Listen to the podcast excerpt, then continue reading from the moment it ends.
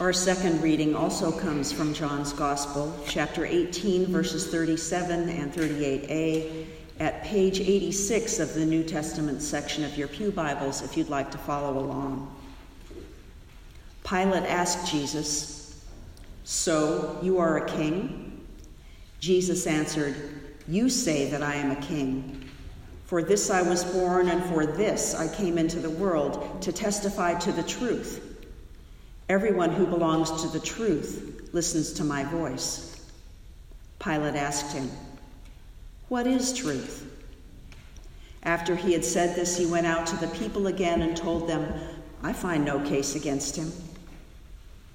We celebrate the written word of Scripture. We celebrate the living word, Christ among us. Please pray with me. May the words of my mouth and the meditations of all of our hearts be acceptable to you, O God, our rock and our Redeemer. Amen. There's a story about a minister who came upon two boys and a dog. In a friendly patronizing way, the minister asked the boys what they were doing. Well, said one boy, we found this dog and we're going to have a contest for him. Whichever one of us can tell the biggest lie gets to keep the dog. The minister was shocked and said, Boys, that's terrible. Why, when I was your age, I never told lies. There was a moment of silence. Then one boy shrugged and said, Well, I guess he gets the dog.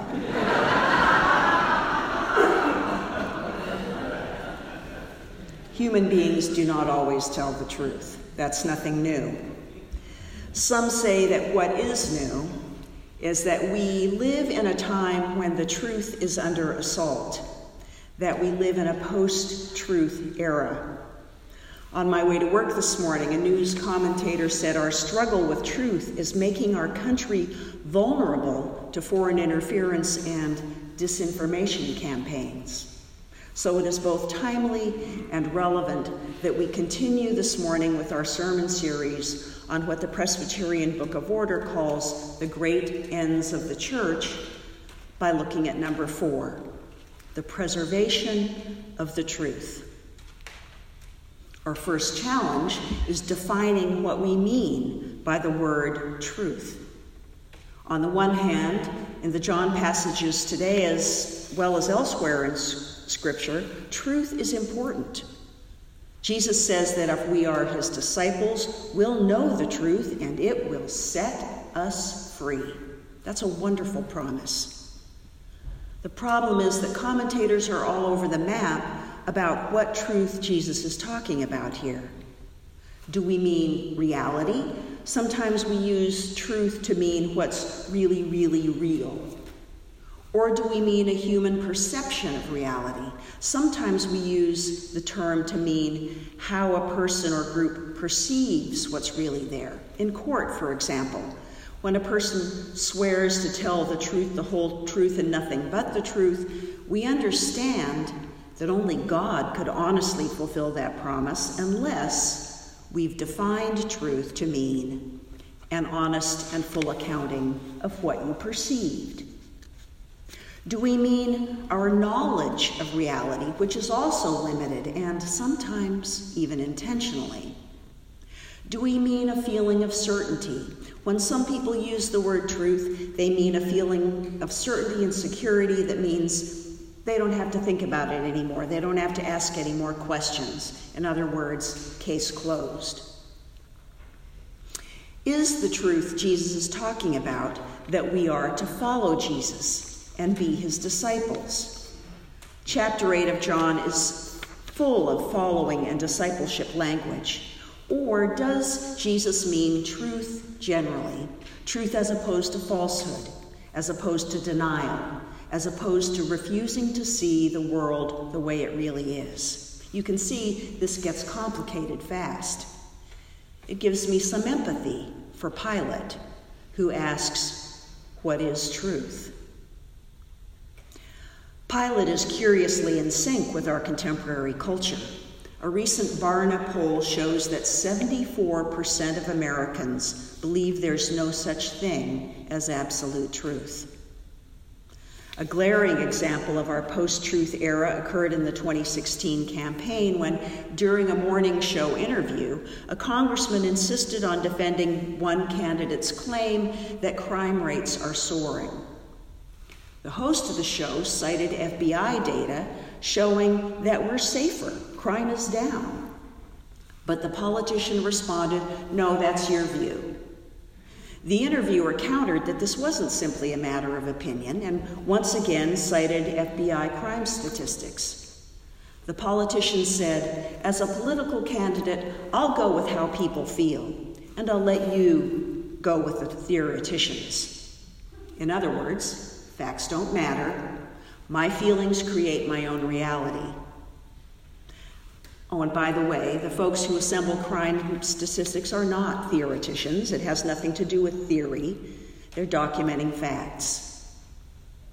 We also see truth under assault in the number of people who believe that vaccines cause autism, even though the study supporting that claim has been debunked. We see it in the many people who prefer to believe that global warming isn't happening or that humans aren't part of the cause. We see it when somebody says, Well, I'm entitled to my opinion. Maybe we've even said this ourselves as a way to short circuit an argument, but it implies that all opinions are equally valid. Hmm, that feels egalitarian and tolerant, doesn't it? And here in Northern California, we try hard to be open to other people's perspectives. So maybe our challenge in today's great end, the preservation of truth, is this very struggle. How do we, the church, hold the tension between Jesus' promise that there is truth and that it will set us free, and our very legitimate desire to be respectful of other perspectives in a culture in which claims to truth are suspect, and sometimes rightfully so? Given the arc of John's Gospel, I suspect the truth that Jesus means here is the truth about who God is and Jesus' identity as God's Son, sent from God. A number of interpreters say that the question we should ask is not what is truth, but rather who is truth? And the answer is Jesus himself. Now, this approach can sound exclusive at first blush especially to tolerant and inclusive Northern Californians. Many of us love the passage in chapter 14 of John's Gospel where Jesus says, I am the way and the truth and the life. But then we shudder at the words that follow No one comes to the Father except through me. People imagine that what Jesus is saying here is that Christianity is the only religion with any truth in it, that Christianity is the only way to God. But Jesus speaks these words in AD 30, more or less. It's the night before the crucifixion. There is no Christianity yet. Jesus is speaking only to his own followers. What hangs heavy in the air is his impending death. It's all anyone can think about. These words are part of Jesus' struggle to make his disciples understand why there is no way around the cross. He is the way and the truth and the life, and that way and that truth and that life are about to be made visible in the towering tragedy of the cross and the towering miracle of the resurrection. Jesus' point is that there is no way to show forth the deepest truth about who God is except through what is about to happen. So, in context, Jesus is not saying, my way or the highway. The preservation of truth in the Christian faith isn't intended to be a defensive battle, our truth against yours. Still, the fact is that I am a follower of this way, this truth, and this life. I am a Christian, and that means I believe in the God made known in Jesus Christ. At the same time that I respect and affirm other faiths, Jesus Christ is the one through whom I encounter God. His words, His life, His death, His life again have come to lie at the very center of my being. I love how Frederick Buechner describes this. He writes A Christian is one who points to Christ and says, I can't prove a thing, but there is something about his eyes and his voice. There's something about the way he carries his head and his hand, the way he carries his cross the way he carries me. Our Reformed tradition is clear that at the heart of our faith, the truth of our faith, is the resolute trust that Jesus Christ is God's self defining word. But our tradition also insists on a wonderful notion called the sovereignty of God. It's a fancy theological phrase that says God can do whatever God wants to do. If God wants to speak to people through nature, God can do it. If God wants to speak through art or philosophy or other religions, God can do that too. Simply because God is God, and God's freedom, God's sovereignty, cannot be bound. The sovereignty of God reminds us that God is bigger than any theology, bigger than any doctrine about God, bigger than the church. As Richard Rohr puts it, if we are really convinced that we have the big truth, then we should also be able to trust that others will see it from their different angles, or it is not the big truth. So that means we can follow Jesus wholeheartedly and have faith in him as somehow the truth, and still accept that we don't corner the market on all of God's big truth. Jesus says that if we do follow him, we will know the truth, and the truth will make us free. What truth will we know? What truth is it that makes us free? It is the truth that we see in the words, life, death, and resurrection of Jesus, that we are free and responsible creatures in a creation made by a good, wise, and loving God, that our Creator wants us to pursue virtue, collaboration, peace, justice, and mutual love for one another and God's creation. Of the many radical things said and done by Jesus, his unflinching emphasis on love was the most radical of all. That is the truth that I and others of us who choose to follow Jesus commit our lives to. So, what does all this mean for us at First Presbyterian Church of San Anselmo? How do we fulfill the fourth great end of the church, the preservation of the truth? As followers of Jesus, the way, the truth, and the life, we begin by learning how to love God and love neighbor and practicing that daily. Just one of the many ways that we love our neighbors is by resisting our current post truth culture.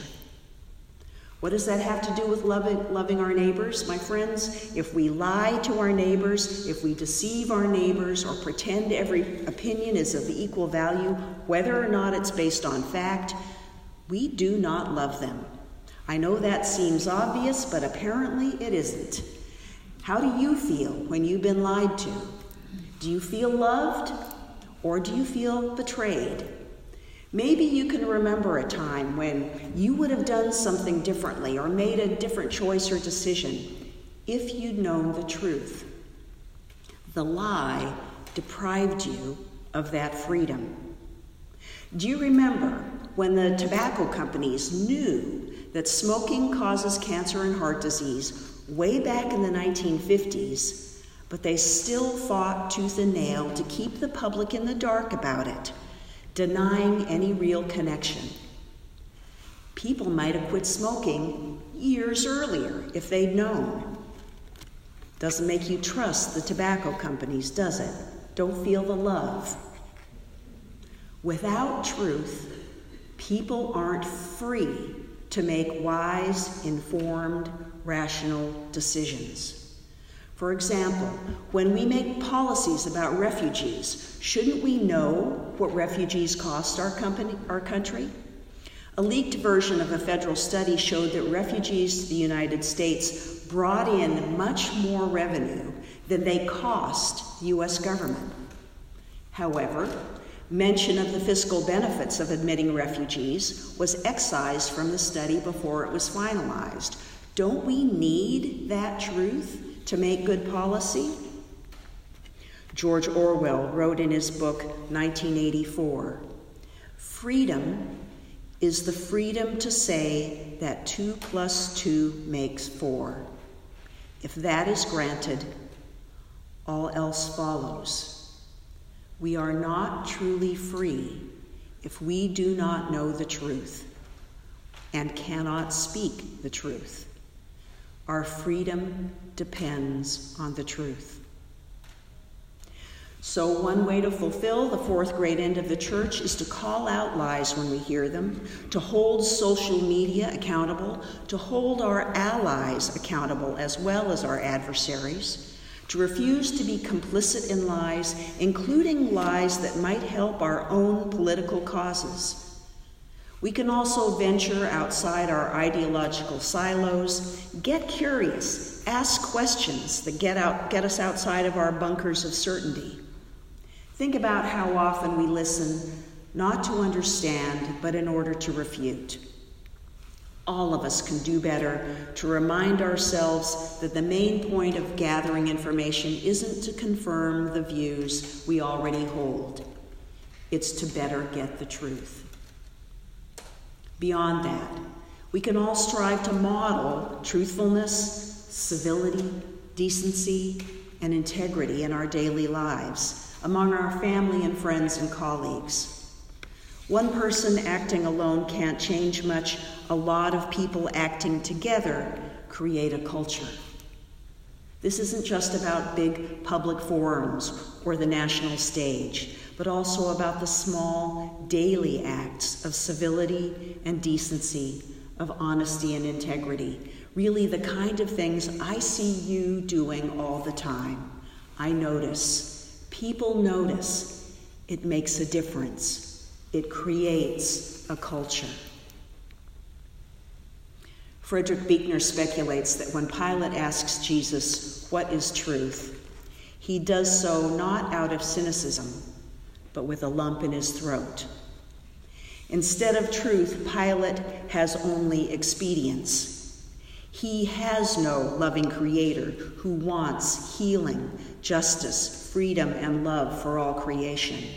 No conviction that our courage, our truthfulness, our sacrifice, our hope, and our love all have a greater and godly purpose. That's enough to choke up anybody. Jesus doesn't answer Pilate's question, or at least he doesn't answer with words. Jesus' life has already answered the question. His death will answer further, and while raising many more questions, Easter morning will give an even more profound answer. As Buechner writes, he just stands there, stands, and stands there. And the truth will set us free. May it be so for you and for me. Amen.